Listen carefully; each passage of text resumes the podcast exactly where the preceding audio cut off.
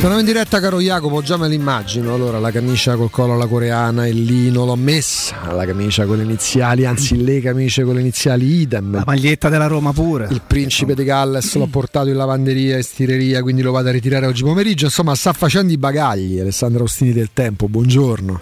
Buongiorno, buongiorno Augusto, ciao Jacopo. Ciao Ale. La valigia, una valigia leggera però. Eh Fanno più di 30 gradi a Tirana. Ecco, eh, ti sei informato che, che, temperatura accoglieranno a Roma? Poi abbiamo Nino pure chiaramente che da questo punto di vista ci darà tutti no, i ragguagli. No, non mi impiccio perché Nino su questo è un'istituzione, quindi non vorrei essere smentito dal, dal suo... Però teoricamente non, dovrebbe, non, dovresti stare con un piumino, insomma dovresti andare abbastanza... No, no? Se ci pensate poi geograficamente eh, separa siamo lì, l'Adriatico, eh? l'Adriatico è un pezzetto d'Italia. Sì, appunto. Quella, la latitudine è quella più o meno eh, fa più caldo che a Roma. Eh, e ce ne vuole. Sera, e ce ne vuole. La sera stiamo quasi a 20 gradi di temperatura. Per fortuna si gioca la sera. Eh, quindi abiti leggeri. abiti leggeri. È un paese, è una città che mi raccontano essere comunque in grande evoluzione. Eh. È una città in crescita.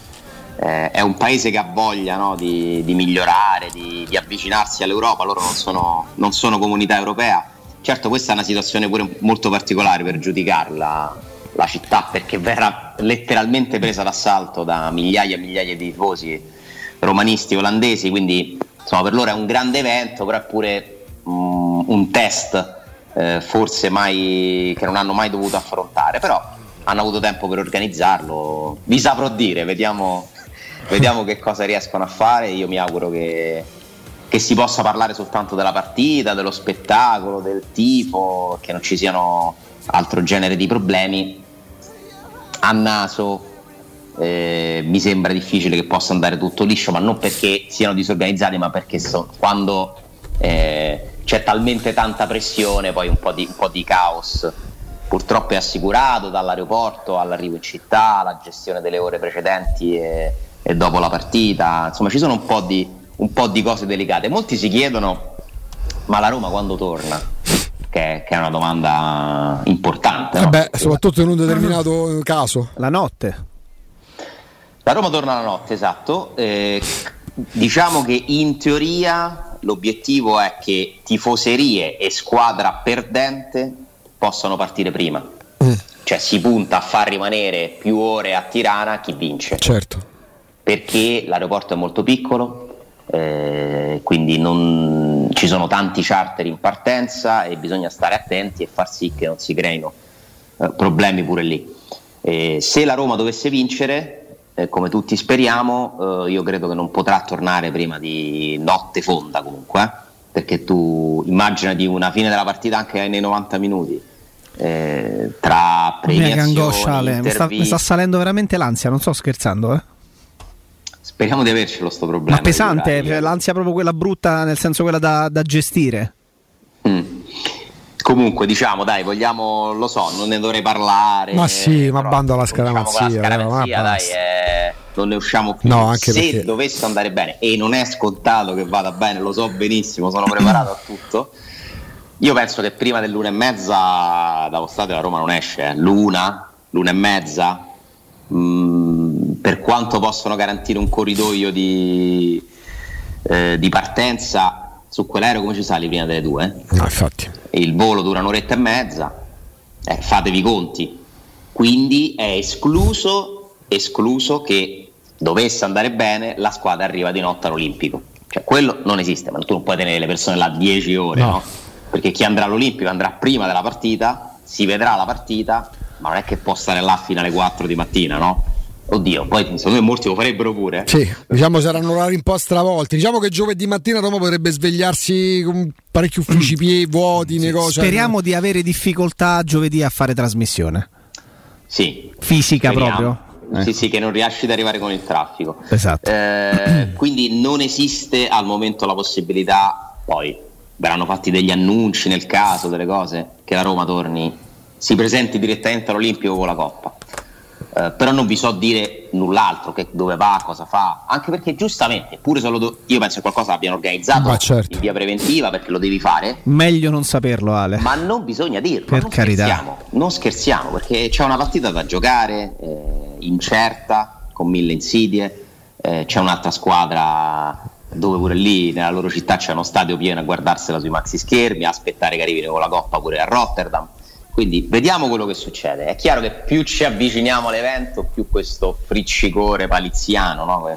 ha, de- ha, coniato questo termine perfetto, secondo me, il friccicore. Ed era addirittura il lontano mese di aprile quando ne parlava. Sì, in questo caso, uh, Jacopo, come è sempre friccicore o di più? No, adesso è ansia. ansia. È ansia. ansia. Sì, sì, sì.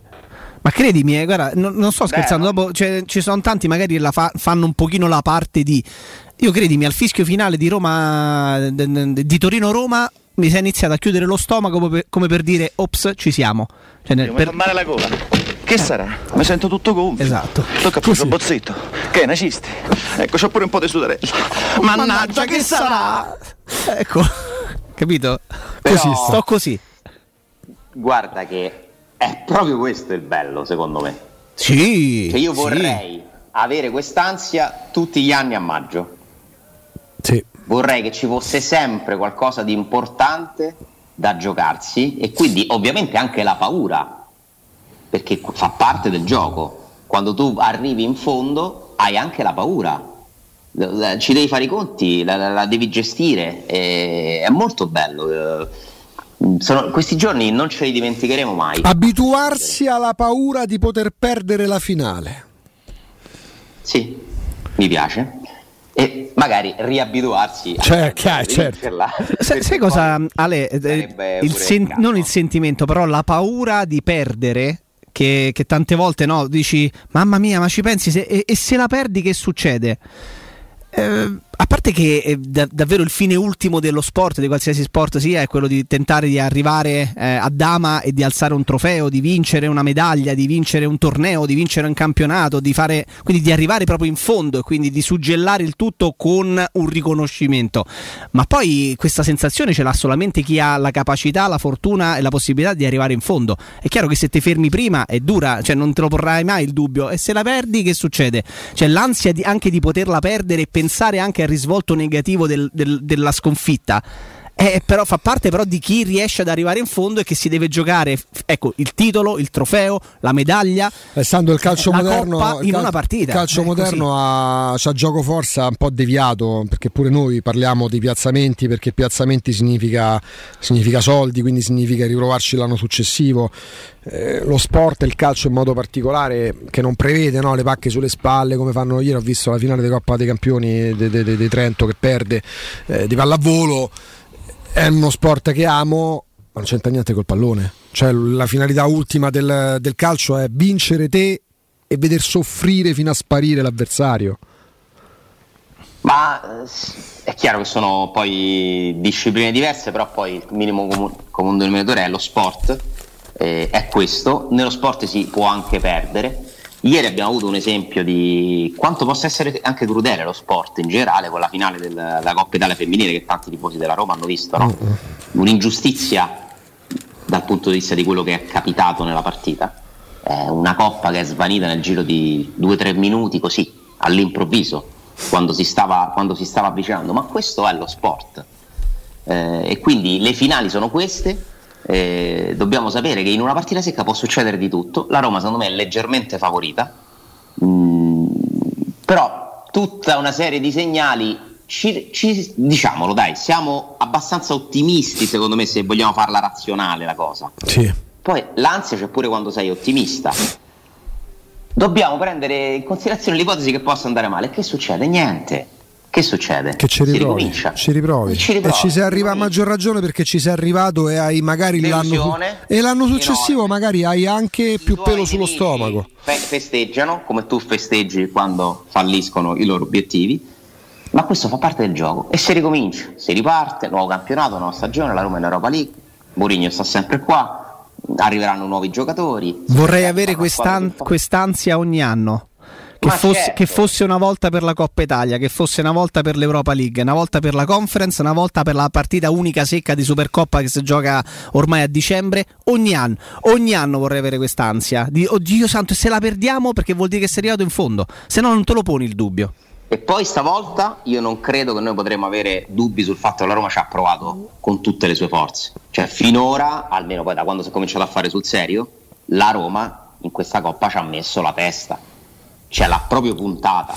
Quindi non è che dice ah se facevamo quella scelta. No. Se si perderà la finale è perché si perde una partita, ma la Roma ci avrà provato fino in fondo. Speriamo di vincerla perché lo sappiamo bene quello che succede se la vinci cioè, certo. qui si fa una festa che ce la ricordiamo perché ci stanno talmente. Cioè, la, ieri Duomo 30.000 mi veniva da ridere sì, a leggere 30.000. Poi non so che cosa succede, se si vince quando torna a squadra, la notte, il giorno dopo, io non so, sta città si preparerà a qualcosa di, che chi non gliene frega niente di calcio dirà ma questi sono pazzi, eh, ma se abiti a Roma e la Roma vince, te lo devi mettere in conto che si bloccherà tutto perché, perché Roma è giallo-rossa, come ha detto pure l'allenatore, eh, e quindi lo farà vedere quanto è giallo-rossa e sarà una festa straordinaria. Quindi ci sono queste due, ormai non, non, si scappa, 50 e 50. Ale, sai cosa? Perché poi chiaramente noi parliamo come sta la Roma, ce la farà Michitarian, come sta il Feyenoord, si è allenato in Portogallo, sarà deleterio, però ha riposato di più, quindi era un piccolo vantaggio. Tra l'altro si è espresso Wesley Snyder sulla vicenda Murigno che parla del Feyenoord favorito e Snyder che lo conosce più di tanti altri, di noi stessi che lo commentiamo, ha detto le cose come stanno. Murigno fa questo perché è un gioco psicologico, ma neanche per gli gli avversari, neanche per i giornalisti o i tifosi, per i suoi giocatori che devono vincere un'ingiustizia che lui gli pone davanti, anche se lui è il primo a sapere che non è un'ingiustizia. Fa, pa- sì, è una sua chiave psicologica. Esatto. Io, io l'ho definita in modo un po' crudele il pianto che paga, no? Ma sì, Murigno un po' sul pianto che paga perché butta, spinge, ma, ma però, lo, però, lo, usa non scaramanticamente. Possa sembrare antipatico, irriverente però quello è. Mourinho è uno che un po' di piantarelli gli piace. Però lo usa non per scaramanzia, ma per i suoi giocatori. No, no, è proprio una sua strategia psicologica. Esattamente. E quindi, siccome il fine giustifica i mezzi, va benissimo. Ma ragazzi, è in un mondo dove tutti piangono. Esatto. Tutti. E tutti provano a raccontare una realtà diversa da quella che è. Inzaghi che ci viene a raccontare che la stagione dell'Inter è al di là delle aspettative, no? Che non vuol dire, ma non puoi dire la verità.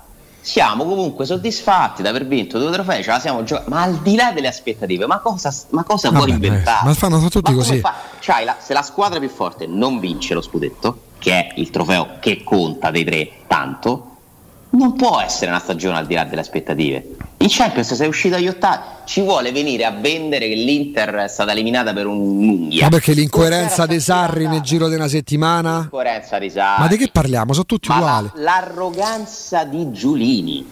Eh, male, l'arroganza male Giulini. di Giulini che si permette di dare dell'infame. Ora sembra che dobbiamo uh, difendere la categoria, non è così. Ma come ti permetti di dare dell'infame a un giornalista? Perché ha dato una notizia, ma pure che è sbagliata, ma smentita. Ricordiamolo, Alessandro, per chi non avesse seguito il particolare di ieri C'è stata una lite con Fabio Caressa, il presidente del Cagliari, si presenta per parlare dopo la retrocessione della sua squadra eh, a Sky, al, al post partita di Sky, eh, c'è Caressa in studio e va là e dice no io con lei non ci parlo, perché lei con lei Caressa io non ci parlo perché lei ci ha fatto un'infamata. Mi sono un po' immedesimato perché mi ci sono trovato in questa situazione. L'infamata qual era nello specifico? Perché, me perché, perché Caressa aveva parlato la settimana almeno, di, gli ha spiegato, di cessione della società, di, di, movimenti eh, nella società. No? Ha detto, eh sì, no, lei ha detto, dice no, quale infamata? Cioè, lì per lì Caressa andava un attimo in difficoltà. No, perché sembrava una cosa gravissima, no? Cioè... Sì, sì, no, scusi, quale sarebbe questa infamata? No, parliamone. Eh, no, perché lei ha detto che in questa settimana che, bisogna, che la società era in vendita, una notizia che lei non ha verificato e ha dato, che ha creato, che ha destabilizzato. Ma immagino, sì, i giocatori del Cagliari destabilizzatissimi, sì.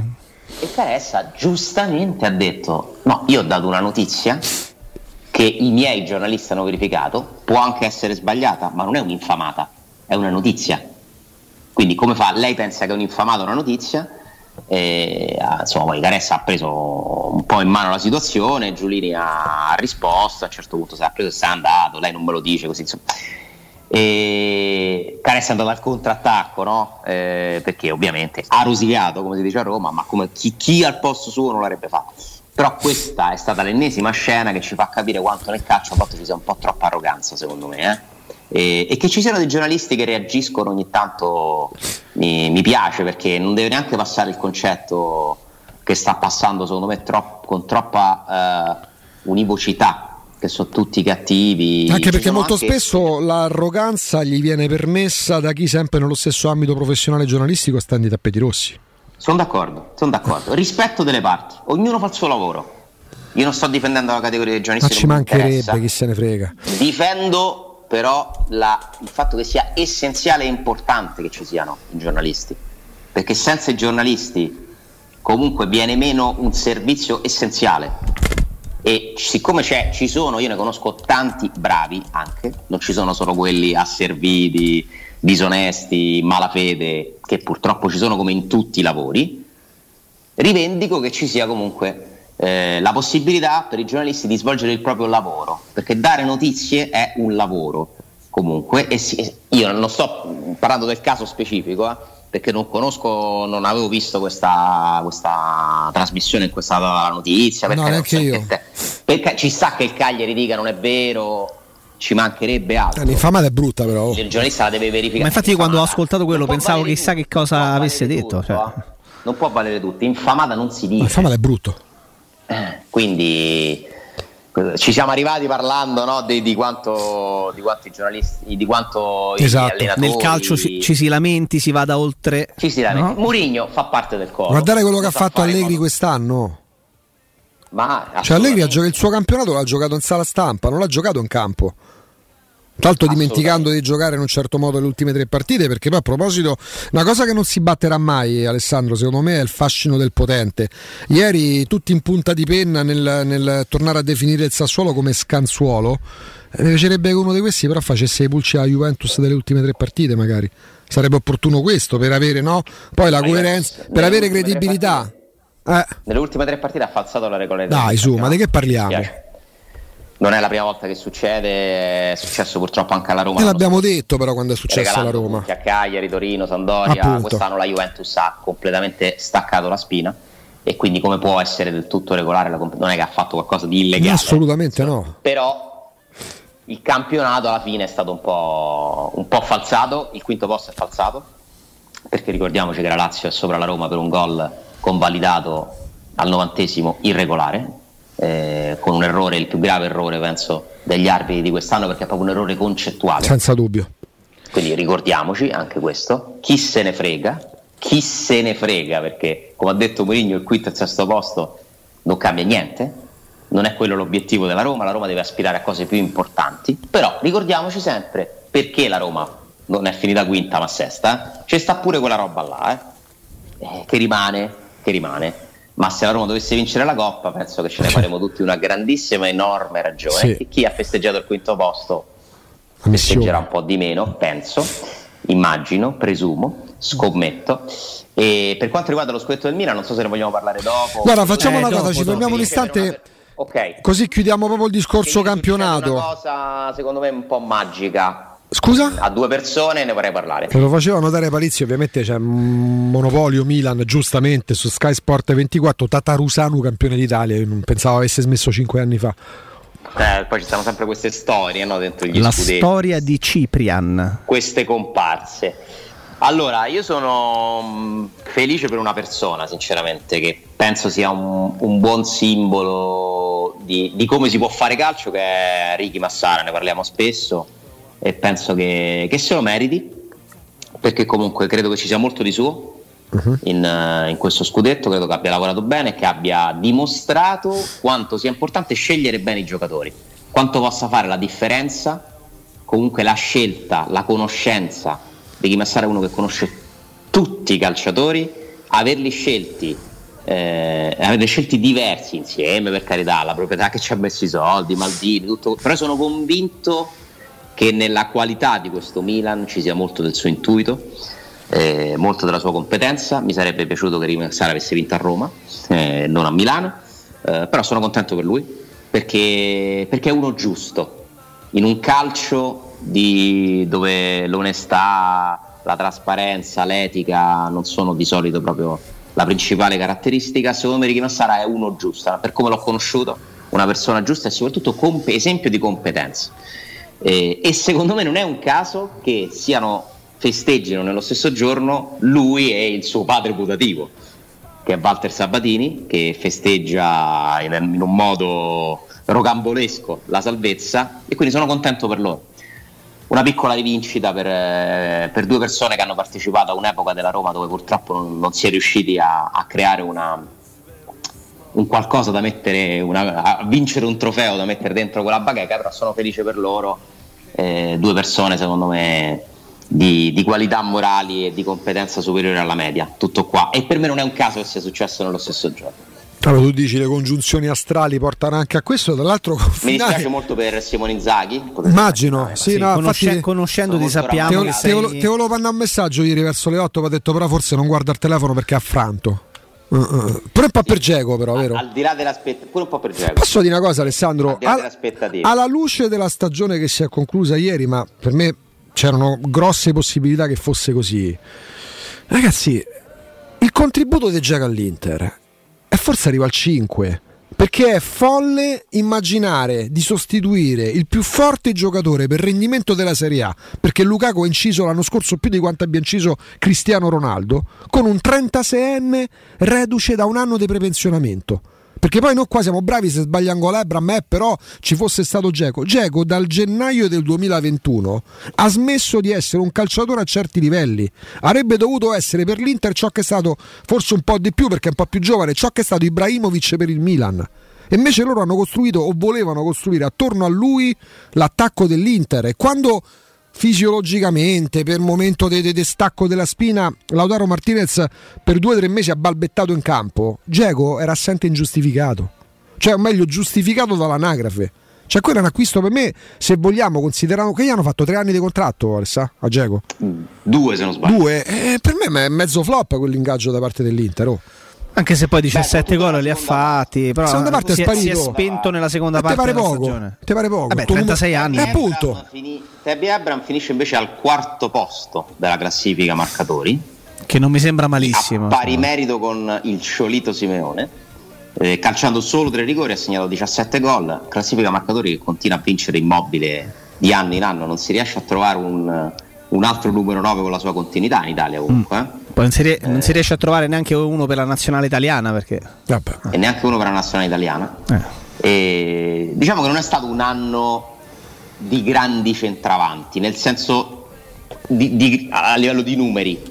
Perché poi alla fine Osimen ne ha fatti meno di Ebram. Ebram ne ha fatti comunque 17, che non sono tantissimi. Però per il primo anno vanno bene, vanno bene, però non è l'anno della ah, sfida tra bomber. Sì, sì, sì. E gli uomini simbolo di, di, questo campionato non sono secondo me i centravanti.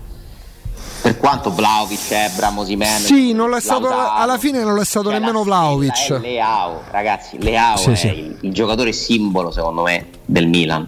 E, e quindi è un cent- uno che poteva fare il centravanti per caratteristiche fisiche, ma che ti fa vedere come è decisivo partire da, da più lontano, cioè se tu hai un giocatore che ti porta la qualità dalla, dalla zona di campo dove la inizia fin dentro l'area, la differenza è là. Leao, De Bruyne, gli scudetti si vincono con gli strappi di Leao e De Bruyne. De Bruyne ieri fa due robe sì, sì.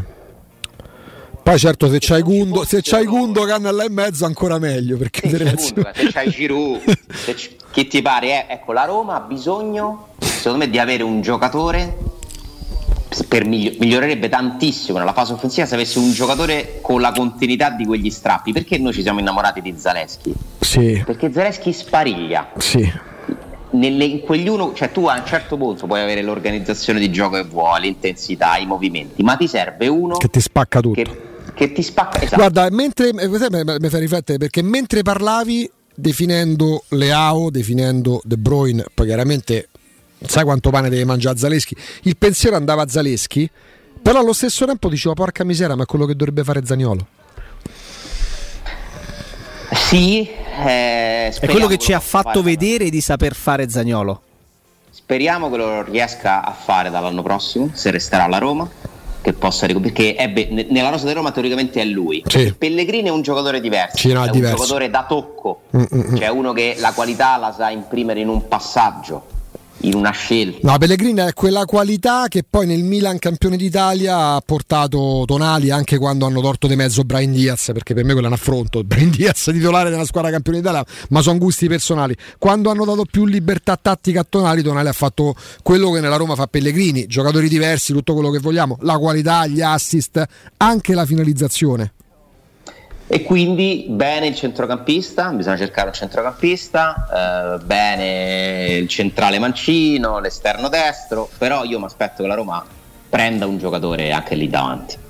Perché secondo me ne guadagnerebbero tutti. Eh, Ebram stesso, Ebram è uno che volendo di potenziale di gol te ne può fare pure di più di 17. Eh? Sì, cioè, per me è uno che a volte avrebbe bisogno di, di qualcuno che lo serva. Oh, ma quanti pali e traverse ha colpito nel girone d'andata, Ale? È vero, è vero anche cioè, facili poteva farne 20-22 quest'anno no, in campionato. Per me prima stagione di Abram da 8. Roma quest'anno sono i gol segnati perché alla fine all'ottavo attacco del campionato. Perché mancano i gol altre, degli altri attaccanti. Ha una buona difesa perché non ha subito tantissimi sì, gol. però gli altri gol degli altri attaccanti, dai. difesa se non sbaglio. Alla, cre- guarda, credo la sesta. Credo la sì, sesta. però alla fine sesta. Quinta, sì. sesta, se hai Shomurodov che torna al terzo gol dopo quattro mesi, eh, Zagnolo ferma a due l'ultima a gennaio, Felix ferma a due a novembre, è un problema, ma la stagione comunque dai, che voto dai al campionato in generale no, della Roma, eh, proprio al campionato di Serie A 2021-2022? Allora, non è facile dare un voto perché allora, è stata bella la... l'incertezza per tutti gli obiettivi si è arrivati fino all'ultimo con questo pathos, no? chi va in Europa, chi vince lo scudetto, chi va in... la Champions è stato l'unico, mm. l'unico tema chiuso in partenza, chi retrocede, chi non retrocede. Però in generale secondo me la qualità continua a essere bassa. Se, se, paragoniamo alla Premier League continua ad esserci parecchia, parecchia differenza, non mi piace la classe arbitrale, uh-huh. non mi piace quanto si parli di arbitri, non mi piace come si parla, cioè tutto il carrozzone che c'è attorno al calcio continua a convincermi poco, quindi non riesco a dare un 8. Però se parliamo di, di partite comunque ce ne sono state di belle, sicuramente. Il voto al campionato de, eh, di Serie A no, generale, sì, sì, sì. Mm. Sette e mezzo? 7, 7 e mezzo. Guarda, ti dico sì, sì, sì, ci avvicina molto perché io ieri mai avrei pensato di vedermi il secondo tempo di Venezia-Cagliari dell'ultima di campionato. Io, do, io questo ho fatto ieri sera. Mi sono visto il secondo tempo di Venezia-Cagliari e ha preso che la Salernitana aveva perso già il primo gli tempo. do un voto più vicino all'otto eh, perché metto da parte il fatto che possa essere livellato verso il basso ma arrivare agli ultimi 90 minuti con ancora diversi verdetti da dare eh, sostanzialmente eh, ultimi 90 minuti per assegnare prima e seconda posizione, per assegnare quinta, sesta e settima e quindi poi di conseguenza ottava, quindi chi era addirittura fuori da, eh, d- d- da tutte le coppe ed è l'Atalanta e assegnare l'ultimo posto di retrocessione. Non ricordo quante altre volte si è arrivato non alle ultime giornate, agli ultimi 90 minuti per assegnare ancora 2, 3, 4, 5, 6, 7 posizioni forse. Sono tante. E questo, eh, infatti, questa è stata la cosa bella però mi sembra un livellamento verso il basso rispetto a qualche anno fa, la mia impressione. Eh? Servono meno pu- sono serviti meno punti per salvarsi, meno punti per andare in Champions, meno punti rispetto ad altre annate per vincere lo scudetto.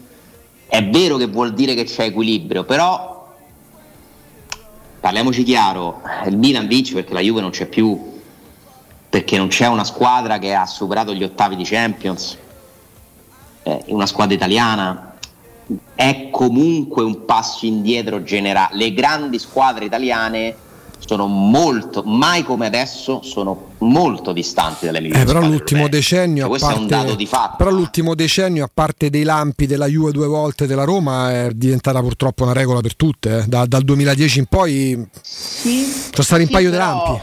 Però il Napoli ha fatto, mi ricordo, una, ha avuto una sfida con il Chelsea molto bella eh, L'Inter è tanto che non riesce a essere competitiva in Europa. È sempre, sempre, eccezioni, mi sono sembrato. che fa la finale di, di Europa League l'Inter comunque. Eh, però un'Europa League particolare, gare secche, Covid. Sì, no, quella era particolare, però ci sono arrivati. Conti- cioè, ormai è diventato certificato che le migliori squadre italiane non contano. Ma certo che no. Per la Champions. Eh. E quindi questo secondo me qualcosa deve significare. E sai che per, la conseguenza quale dovrebbe essere in un paese umile, non modesto, umile? Dire ok, alla Champions siamo delle, delle comparse, no? quelle che pagano a posa, con tutto il rispetto per le comparse, no? facciamo gli sparring partner, siamo un po' il pungible.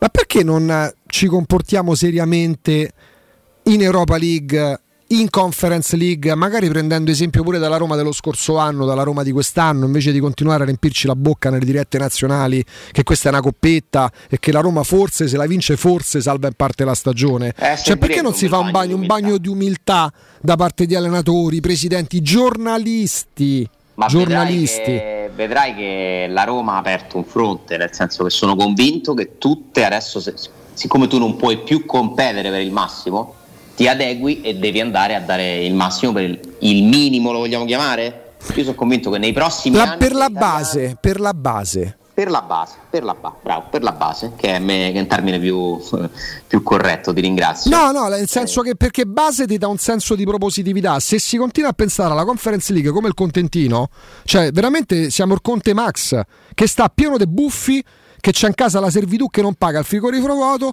e stacca il campanello perché c'ha paura che gli suonano i creditori, perché questo è il calcio italiano oggi.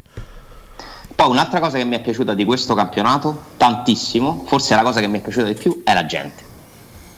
perché ho visto Roma, Inter, Milan, a un certo punto di nuovo Juventus. Pensate nel finale addirittura Lazio. Eh, sono addirittura andati allo stadio i tifosi della Lazio. Eh, sono successe cose strane. Eh, non Napoli, Napoli no, è stata molto spenta come piazza. Sì, è vero, stranamente. Eh, perché... Salerno, sì. mh, mm, Firenze.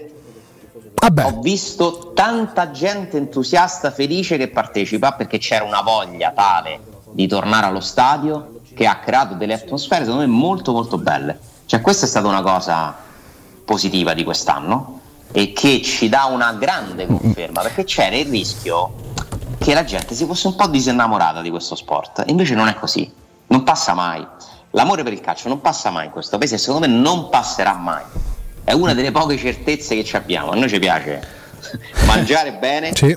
guardare le partite andare al mare stare tranquilli farci selfie. Abbiamo Vabbè, farci selfie quello piace a tutti a tutto il mondo, penso. No? Però noi abbiamo una predilezione, ci piace essere puliti. Comunque siamo un popolo abbastanza pulito. Sì, sì, pulito, ancora qualcuno pure profumati in certi, in certi Alcuni tutti. pure profumati, pensa. Sì. Però il calcio fa parte proprio delle certezze non, e le generazioni nuove non stanno cambiando questa cosa, non è vero. Io vedo un sacco di ragazzi, anche bambini, che sono totalmente appassionati al calcio ed è una, una cosa non, che non era scontata, perché comunque cambiando le generazioni ci sono nuove situazioni, è, è cambiato il modo di viverlo il calcio, questo sì, Vabbè, certo. non è cambiata la passione, perché cambiato il mondo. ieri vedere, mi ha fatto impressione, le vecchie radioline, cioè era la, la, contemporaneità dell'ultima giornata. Dai, c'erano da zona sul cellulare, le dai. persone esatto, con le esatto, cuffiette, certo. Esatto, la contemporaneità fa sì che a un certo punto la partita che stai vedendo non conta e vorresti essere soltanto sul campo che decide tutto. Se una volta c'era la radiolina, adesso c'era. C'è un piccolo particolare: finisce la partita di poi ci salutiamo così. E facciamo vedere una cosa dici, allora, ehm, finisce la partita, stavo vedendo il Cagliari, finisce Cagliari, eh, Venezia-Cagliari. Mi sposto per vedere la festa su Salernitana eh, Udinese. Nonostante il 4-0, i giocatori festeggiano in campo col telecronista che evidentemente aveva il monitor di servizio con Dazzon che dava parecchi secondi di ritardo. Non è ancora finita, non è ancora finita. Aspe- devono aspettare su. Ma come non è finita? È finita da due minuti la partita. e questa è la problematica legata. Mm, Ma io, per esempio, in quella situazione, siccome mi sarei sentito morire dentro dalla tensione, dall'ansia, io mi sarei messo su Radio Rai. Bravo. Bravo. Perché la teoria te la dà in diretta. Esatto. Son arriva comunque con quei 30, poi dipende dalla connessione. Eh, tant'è che in postazione avevano un ritardo, penso almeno due minuti e mezzo, perché sì, era sì, finita sì, a Salerno, i giocatori festeggiavano. Non è ancora. Poi dopo tre minuti con invasione di campo è finita. Da mo' che è finita la partita, amico. Ale, prima di salutarci, prima di salutarci, eh, ringrazio questo nostro ascoltatore e non aggiungo altro perché poi magari uh-huh. ci mhm. sarà una sorpresa. Abbiamo in esclusiva, lo possiamo vedere sul 611 la foto dell'arrivo è ancora nella pancia del traghetto, è ancora nella pancia del traghetto della nave, di quello che caspita sia, il pullman della Roma appena sbarcato a Durazzo, qua, 37, Bellissimo, 37 km da Tirana. Ragazzi, ma gli specchietti del Quello pullman, vedevo. Sono belli. A 37 km da Tirana c'è il porto di Durazzo e questo, ragazzi, è tempo reale. eh? È arrivato, è sbarcato 20 minuti fa. Ci è arrivata questa foto in esclusiva assoluta o quasi, o quasi se non per la stampa internazionale, mettiamola così. Grazie. E capiremo a breve, grazie a chi ci ascolta. Eh, questo è, è il pullman della Roma che giustamente arriva prima che arrivi la squadra ed è arrivato via mare, quindi lo devono ancora far sbarcare Ottimo. dalla pancia della, della nave. Eh, adesso più tardi manderemo anche quello del pullman scoperto, Alessandro. Adesso calmati, Ale. A, a domani, Ciao, Ale. Ale. Bo- Boru- Bonucci che ha deciso? Perché decide lui, eh? Ale. Eh, Immagino col pullman scoperto. eh, che sì, sì, ci dà l'ok lui. Chiami- non chiami il prefetto, chiami lui. Grazie Ale, a domani. Ciao Ale. Grazie a voi.